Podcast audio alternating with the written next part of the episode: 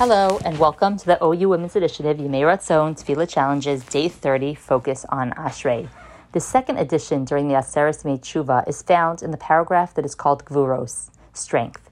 In this paragraph, we praise Hashem for his strength and the mercy with which he runs the world.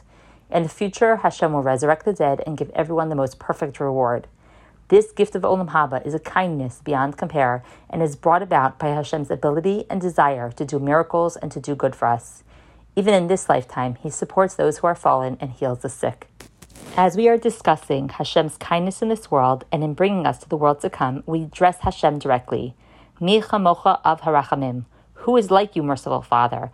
Zocher yitzurav l'chayim b'rachamim. Who remembers his creatures for life with mercy.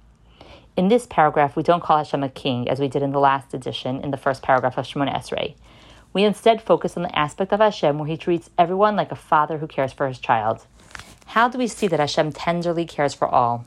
We mentioned that Hashem remembers his yitzurav, his formations. Hashem remembers that he has formed us from dirt. Being made from dirt means that Hashem knows we are challenged and limited. We are not only made of soul, we are made of dirt, and therefore drawn to physical temptations and to sin.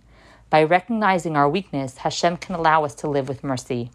We say in Ashrei, Vezuzna yomeru, men should talk of the might of your awesome deeds. Other people focus on the large miracles of Hashem. But what do I do?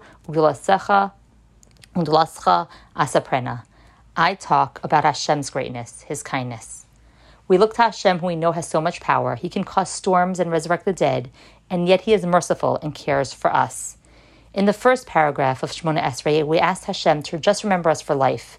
In this paragraph, we ask that He remembers us for a life with rachamim, with mercy. I'm a softie, so whenever my child tries to earn money for something, I always contribute and pay way above the going rate. On a simple level, we are not just asking to be judged as good people with life, but that Hashem should make that judgment as a father judges his son, trying to find ways to give extra excuses to give merits. The Musudo Siddur quotes the Chassam Sofer, who explains beautifully an additional explanation. Zocher Yitzurav L'chaim B'rachamim does not mean that we ask Hashem to remember us for life in His mercy, but rather that He grant us a Chaim Shel Rachamim, a life of mercy, a life in which we will exemplify the quality and virtue of compassion. Here's today's challenge. As we have said, how we treat others is how Hashem treats us. How we judge others is how Hashem judges us.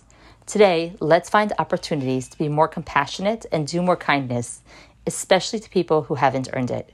If we take care of Hashem's children, Hashem will take care of us. Have a wonderful day.